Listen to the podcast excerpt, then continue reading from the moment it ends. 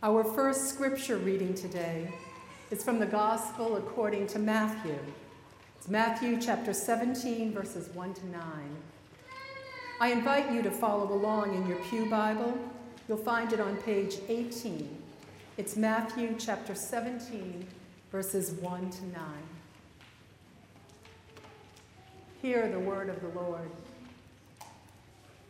Six days later, Jesus took with him Peter and James and his brother John and led them up a high mountain by themselves. And he was transfigured before them, and his face shone like the sun, and his clothes became dazzling white. Suddenly there appeared to them Moses and Elijah talking with him. And then Peter said to Jesus, Lord, it is good for us to be here. If you wish, I will make three dwellings one for you, one for Moses, and one for Elijah. While he was still speaking, suddenly a bright cloud overshadowed them. And from the cloud, a voice said, This is my Son, the beloved. With him I am well pleased. Listen to him. When the disciples heard this, they fell to the ground and were overcome by fear. But Jesus came and touched them, saying, Get up and do not be afraid. And when they looked up, they saw no one except Jesus himself alone.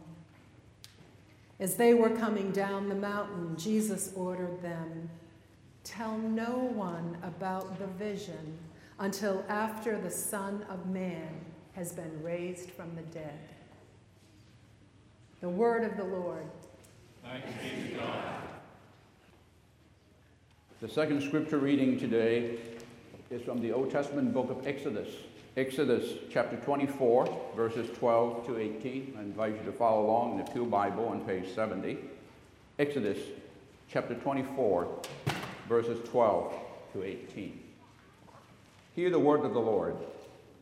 The Lord said to Moses, Come up to me on the mountain and wait there, and I will give you the tablets of stone with the law and the commandment which I have written for their instruction. So Moses set out with his assistant Joshua, and Moses went up into the mountain of God. To the elders he had said, Wait here for us until we come to you again for Aaron and Hur are with you. Whoever has a dispute may go to them. Then Moses went up on the mountain, and the cloud covered the mountain. The glory of the Lord settled on Mount Sinai, and the cloud covered it for six days. On the seventh day, he called to Moses out of the cloud. Now, the appearance of the glory of the Lord was like a devouring fire on the top of the mountain in the sight of the people of Israel. Moses entered the cloud and went up on the mountain. Moses was on the mountain for 40 days and 40 nights. The word of the Lord. Thanks, Thanks God. God. You know, the book of Psalms is obviously the longest book in the Bible. There are 150 of them. And all you have to do also, if you close your Bible and open in the middle, it's right there. Uh, it is uh, certainly uh, figuratively and literally uh, the center of worship. The Psalms were always meant to be sung. And you may notice that every single piece of music today uh, was a psalm or is a psalm uh, that Gary has selected. Praise be to God. You know, for the whole 14 years that I served my congregation in Alexandria, Virginia, I had the privilege to begin a tradition that on every Sunday before Ash Wednesday, a worshipful jazz Sunday, when one of our elders, who was a professional jazz musician, uh, would bring his own quartet and lead us in inspiring and energizing worship with New Orleans style jazz music. And we always pack out the sanctuary as it was always one of the highlights of the year. And that's why I'm so glad that uh, Gary has planned a hymn festival on this day here as well. the Sunday before Ash Wednesday, when we remember Jesus' transfiguration on a high mountain. You see, what's amazing about music is the teamwork that the various musicians show as they play or sing and interact with one another in making beautiful music. And it certainly helps to illustrate for us teamwork of the doctrine of the Holy Trinity in play. What it's like to be one in three and three in one. In fact, music, jazz music in particular, is all about teamwork. Great jazz certainly requires a strange alchemy of instinct and expertise, of empathy and teamwork from its musicians. A fact few know better than famed artist and composer Wynton Marsalis, who once said jazz is a conversation, but a nuanced, swift, and complicated one. He says jazz musicians' constant adjustments, their awareness of things changing from moment to moment, make jazz unique among Western music. Together, you discover that adjusting to one another is as important a skill as soloing. Indeed, the uniqueness of jazz playing is obviously in the essential need for intense, in the moment, communication among the group and from time to time for soloists to take the lead and assume much of the responsibility for the music. And when done soloing, the player has to step back into his or her player role and support intuitively, it seems, the creative sound of the next soloist. Now, while the players know where there will be solos for each of them, the exact shape and sound, even duration, are not completely planned out.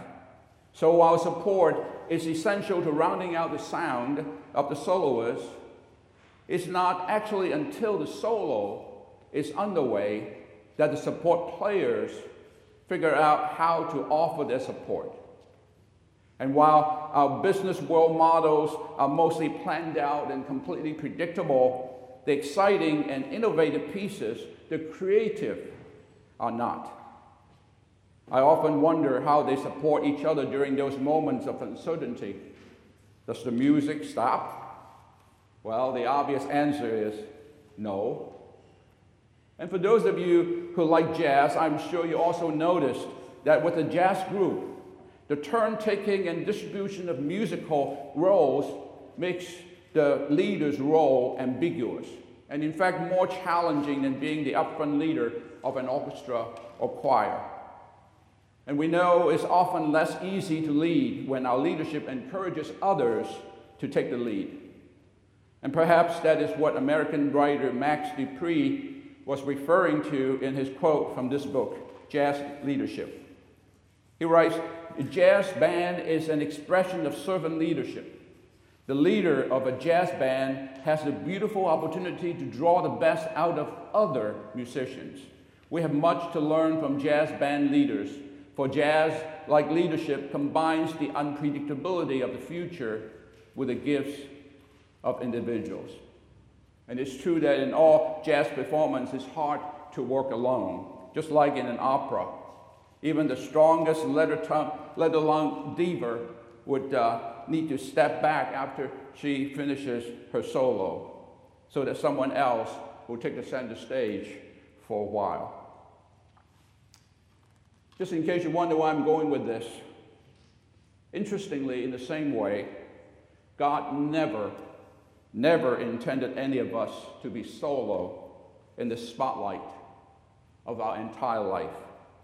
And so I believe it's time for us to read our Bible is because throughout the Bible, it seems the most successful and obedient models of leadership are often found when a dream team of God's faithful men and women undertake a mission together. For example, Abraham and Sarah worked as a team to establish a new nation and a new covenant people. Moses and Aaron worked as a team to drive Pharaoh to distraction and get the Hebrews out of Egypt. How about Moses and Joshua? They worked as a team to move a stubborn and stiff necked people toward their promised land. Josiah and Hilkiah, they worked as a team to find security and also a future in the midst of great loss. Esther and Mordecai, they worked as a team to see to it that the Jews were kept safe from their enemy Haman was destroyed. Well, in the New Testament, of course, we see John the Baptist and Jesus work together as a team to bring the Holy Spirit upon the Messiah's ministry. The disciples worked as a team as they went out two by two to fulfill the mission of the 70. Of course, there were Paul and Barnabas worked together as a team. Paul and Silas worked together as a team. Paul and Timothy worked together as a team so that the message of salvation continued to be spread even while Paul sat in prison sometimes. Now, today's Old Testament text focuses on an important transition in the lives of the people the beginnings of tabernacle worship. That a change in spiritual leadership was waiting in the wings is foreshadowed by Joshua's subtle presence in this text here. Although still basically an unknown at this time in the Exodus story, the young Joshua is introduced as Moses' assistant here in verse 13. God's kabod, that is God's glory, God's honor, majesty, his importance, was no longer going to remain accessible only to Moses. Now the Spirit's presence was moving on to a different kind of team model. Even when Joshua finally inherited Moses' leadership position, he was not expected also to be the sole spiritual spokesman to the Israelites. By this time, God's kabod had established itself in residence in the tabernacle. And ever since the transition, there have been continual changes in the way God's presence has been manifested with new power in the midst of the world. For example, in the last 3,300 years, we see the transition from Moses to the tabernacle team, from the moving tabernacle to the tag team of the judges, from the sporadic play of the judges to the constant reign of King David, from David's camps to the central temple, from the team rituals of the temple to the incarnation of Jesus. From Jesus' leadership to the ragtag team of the disciples, from the disciples' continued team efforts to the Pentecost body of Christ, the church, and from the church as a Christ body to the hierarchy of a formal church organization, and from an institutionalized church to a team spirit reformation, and from a reformed church to a revitalized clergy. And then, of course, from less formalized clergy teams to an empowered laity and every member ministry. The priesthood of all believer is now a reality. And as we look at these various incarnations in the history of the Christian church, it appears there is an ebb and flow in the Spirit's presence in these various forms. It seems the power of a Spirit led leader is transferred to the creativity of a spirit led team. The earliest priesthood of Jesus' own disciples, the spirit infused team of the reformers, the spirit empowered late movement, all represent teams of faithful, creative, spirit inspired incarnations of God's kabod. Again, that's God's glory, God's honor, majesty, and importance. Have you ever wondered how McDonald's get minimum wage employees to work full time when there is a vast shortage of labor for minimum wage jobs? They invite people to join the McDonald's team. I remember a while back, Karen and I had dinner at a restaurant, and I noticed a sign above the back employee area that says team members only. And in the same way, if you work at Disney, you're not an employee, but a cast member. I believe the reason why TV shows such as Chicago Fire and all the police shows are so popular these days is because emergencies, crisis management require not popular solo players, but team play. It's not about individuals, but about team play. And we are galvanized by the way in which a motivated team can indeed take on a challenge. It's not white knights, it's not about lone wolves or high flying eagles that solve crises. It's teamwork. The definition of team is definitely not what I saw on a t shirt the other day that says team effort is a lot of people doing what I say. It's not that at all. I truly believe a large part of being the best is working with the best. A large part of being the best is positioning people to be just as good, if not better than you, and without the need to take credit. Notice in the Transfiguration account in the Matthew reading today, Jesus did not appear by himself on the mountain to soak up all the glory, but with Moses and Elijah on either side, representing the law and the prophets.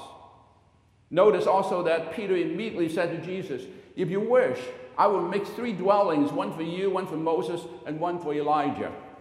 Now, I'm sure Peter's intention was good and pure, but he showed a tendency all too common in human nature, and that is to try to institutionalize a religious experience. Let's somehow try to capture this experience architecturally, we say. Let's formalize it, let's theorize it, the- theologize it, organize it, appoint a committee, as we good Presbyterians do very well. Write, write a mission statement, draw up some bylaws, elect officers, and launch a program. We do that very well. If you wish, said Peter to Jesus. Well, Jesus did not so wish. Instead, he sent them out to spread the good news two by two. You see, this probably established the witness principle, which is one of the least acknowledged principles of the scriptures. Basically, the witness principle says that you cannot do it alone. As the previously cited examples show, God requires two witnesses to establish truth. Jesus was the first witness. The church, Christ's body on earth through time, is the second witness. Jesus said in Matthew 23 that in the last days he would send prophets, wise men, and scribes who claim his coming kingdom. Or consider how God reveals who he is through the witness principle of immanence and transcendence. For example, well, why do we need two creation accounts in the book of Genesis? Well, in Genesis 1, God is the transcendent God who speaks all things into being. And then in Genesis 2, God is the immanent God who sculpts us out of the earth itself. Yes, we are created in the image of a God who has two sides, male and female. You see, the need for teamwork is especially true when it comes to ministry. All we have to do is to look at the history of revivalism in our country. Just when one begins to think uh, these evangelists or, tele- uh, or revivalists were, were lone superstars, upon closer examination, it appears that they actually work closely in teams, especially with musicians. How about Charles Finney and Elizabeth Atkinson Finney? Of course, Dwight Moody and Ira Sankey. Sam P. Jones and Sam W. Small, the Moody and Sankey of the South. Billy Sunday and Homer Rodeheaver. Of course, many of us remember Billy Graham and Cliff Barrows or George Beverly Shea. It seems each evangelist lived out the apostles' phrase in one way or another, that we may be strengthened in the faith, I by yours, and you by mine. And so, as we witness today, here, how our musicians come together so well in their teamwork to produce beautiful music to glorify God and to edify the church, maybe it is time for all of us at APC to consider having moving teams instead of standing committees. Since the Spirit of God is always on the move. As a wild, wild, wired world now brings down bureaucracy and, and hierarchy all around the world, it seems only ministry teams can keep up with today's microprocessor pace. And as a disciple of Jesus Christ, the question is are you willing to be a team player? Are you willing to put your God given gifts to work and flourish in your desire to worship God? Grow in your spiritual life and serve your God and His church. My prayer and hope for APC is that all of you, each and every one of you, would want to be team players in the kingdom. Amen.